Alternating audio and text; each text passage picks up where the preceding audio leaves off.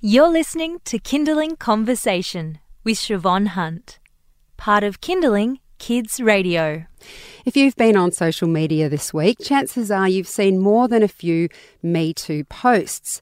After revelations that producer Harvey Weinstein has been preying on female actresses for years, Alyssa Milano tweeted, Me too, suggested by a friend.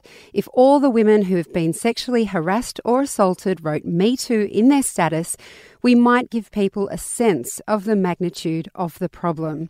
Of course, it's now gone viral, it's stretching across the globe, and boy, do we know there's a problem. It's overwhelming. And it made me think about my kids. I have one of each gender. How do I make sure that my daughter doesn't become a statistic? How do I make sure that my son doesn't become a perpetrator? Now, that's a really hard thing to say, but obviously, this is so pervasive um, that it's a potential, right? Dr. Justin Coulson is the author of many books. He's a parenting expert, a husband, and a father of six girls. Hi, Justin. How are you? Good day, Siobhan. Good to talk to you. Now, as the father of six girls, how do you feel about the Me Too campaign? You, you know, it's even happening here in Australia. I read this morning that um, Tracey Spicer is working hard to get Australians talking about what might have happened in their context. It's uh, it's obviously such a big deal, and I'm just devastated that the campaign has to exist. But isn't it great that we're finally talking about it? That this stuff is starting to come out, and anybody who's been a perpetrator, anybody who's been doing something dodgy, I hope they're scared right now. You, now, as I mentioned, you have six girls and they range over, you know, your eldest is now uh, basically an adult, but your youngest is still to go through puberty. How do you talk to your daughters about this kind of thing? Well, there's a lot of stuff to talk about, and it has to start pretty early. My youngest is three. She's a three-nager. My eldest, um, well, she's just turned 18. She is, uh, at least in the eyes of the law, an adult. I look at her and think there's no way you're an adult, but she thinks she is, and um, there's not much I can do about it now. Look, there's a lot of stuff that we can say to our children. I think that we've got to start with just some basic body safety conversations. Uh, our children, no matter how well protected we keep them, are going to come into contact with other people who haven't necessarily um, received the same level of protection that we've provided. Um, sometimes they're going to be in the presence of people who are not safe. Uh, sometimes they'll just be at a birthday party. Like one mum described to me about her 11 year old son who went to a birthday party, and once the parents at that slumber party had gone to bed, one of the kids said, Hey, let's look up some rude words on the iPad. And see, when you and I, Siobhan, were kids growing up, we used to look up rude words in the dictionary, and most of the words were there, and we got to giggle and chuckle and go, ooh, I saw what that word means. but now, when our kids look this stuff up on the iPad, they get a whole lot more than a written definition. So um, we need to talk to our kids about all sorts of things. Here, here's, here's what I teach my kids. From about the age of two, I teach them that no one should ever look at or touch or ask to look at or touch any part of their body that's covered by their swimwear or their underpants. Um, so we've got the underpants rule or the swimwear rule, and uh, and that's pretty simple. We let the kids know that as mum or dad, it's okay for us to wash those private parts while they're in the bath. Uh, it's okay for a doctor who needs to view these parts to do so with permission when a parent is there. Uh, but basically, that's the only time that these body parts should be looked at or touched. And so we teach our kids the difference between good touching and bad touching. And it's really up to us to have these conversations with them. You wrote recently, um, I think it was recently anyway, but you wrote a story about your daughter um, coming home from school one day and saying that there was a boy at school who'd been trying to kiss her. Um, now, your kids, it's a, it's a situation where the children are young and often that sort of thing is dismissed. What do you want parents to start talking to their boys about in that kind of scenario? Yeah, look, I, I, probably should provide a little bit more context with that one. So, so this this was a couple of years ago now. One of the kids came home. She was really distressed. She said, "I've said to this boy, stop kissing me," and I told the teacher, and the teacher just laughed about it and said, "Oh, don't worry, it just means he likes you." And so we've had some really important conversations with our daughters about consent. But we can have the same conversation with our sons about consent. And and we called the school and we said, you know, this conversation needs to happen. And it's basically a conversation that goes like this. If somebody says no, what does that mean?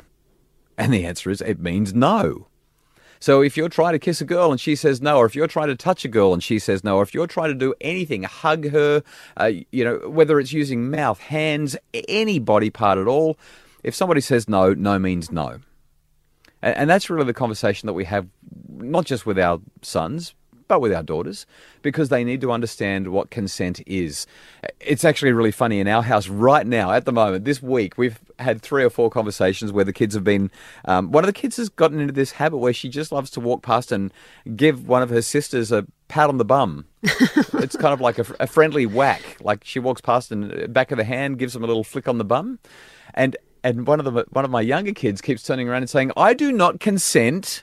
To you touching my bum. I don't like you touching my bum. No means no. Good on her. And it's fantastic because it means that this conversation is starting to make sense. The the young ones are getting it. Now the big ones are still goofing off a little bit and we're trying to teach them that whether they're having fun or not, they need to respond to that no appropriately. But isn't it great that young kids actually understand no means no? They know that they are supposed to back off. And, And- boys get that just like girls. And is this, do you see this as the kind of platform or that, that we missed out on, that our generation missed out on, that the ones who are posting Me Too, that our childhood didn't have that kind of, I guess, scaffolding, that instruction that no means no? I, I don't remember having these conversations when I was a child. Uh, well, look, I don't remember having them either, but I'm sure that there were some people who were having the conversations. What I think is wonderful is that we're having these conversations more and we're having them more effectively. You're listening to Kinderling Conversation. I'm speaking with Dr. Justin Coulson. He's an author of many books. He's a parenting expert, father of six daughters, and a husband as well. And we're talking about the Me Too campaign, I guess you could call it, and what we can do as parents. Justin, I know that there are a lot of men who are watching this unfold on social media and wondering what they can do to help. Um, you've written before about how we can raise our sons to be respectful. A lot of the parents listening now have boys who are under five and are possibly struggling at simple ways they can get their children to be um, growing up resp- respectful, strong men. What's your advice on how we can teach our sons at this young age to be respectful? You know, I think that the number one thing, I mean, I've got a list of about seven or eight things in a presentation that I give to uh, corporates and to um, sports clubs and to schools and to churches about respecting women and how we can teach our boys to do that. And there's, there's a big list.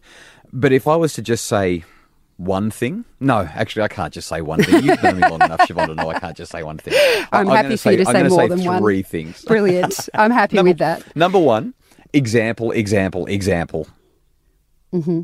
That's the golden rule. It's not the golden rule, sorry. It's the number one rule. If we want to teach our children anything, we need to teach them by example. If we want our kids to respect women as men, we need to respect women. And, and you know, even as women, we need to show respect in our interactions. Example, example, example. Uh, look, I think that the, the next thing that we should do is teach this idea of consent, but teach it in association with empathy. So when I say teaching our kids empathy, what I mean is we want to get them to step back and stop focusing on what's important to them and instead get them to focus on how their behavior, how their responses might impact on another person. You know, if you do this, how are they going to feel? What's their going to what's their response going to be? What's it going to make them feel like inside? And if we can teach our boys and our girls to just pause and think about how their behavior, how their actions are going to impact on another person, how it's going to make that other person feel, we can actually genuinely change the way they'll behave because they'll have empathy for that person and they'll be willing to respond in a in a much more positive way. And look, I think that the the last thing that we need to do, especially as our children get older, is teach intimacy.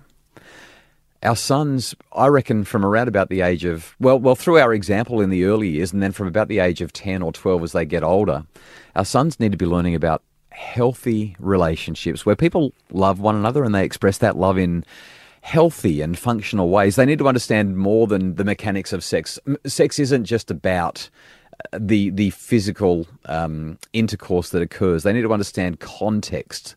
They need to understand commitment, and, and and they need to understand that when there's no real commitment, guys will often think that there are no feelings involved. And, and, and unfortunately, what's happening, I think, with the likes of the Harveys of the world and, and others, is that they've separated physical and emotional intimacy. Mm-hmm. And when we separate physical intimacy from emotional intimacy, what we're essentially doing is we're providing fertile soil for sexual miscommunication and sexual coercion.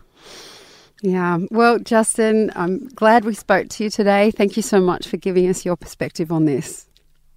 Really glad to chat. Thanks, Siobhan. That's Dr. Justin Coulson, author and parenting expert.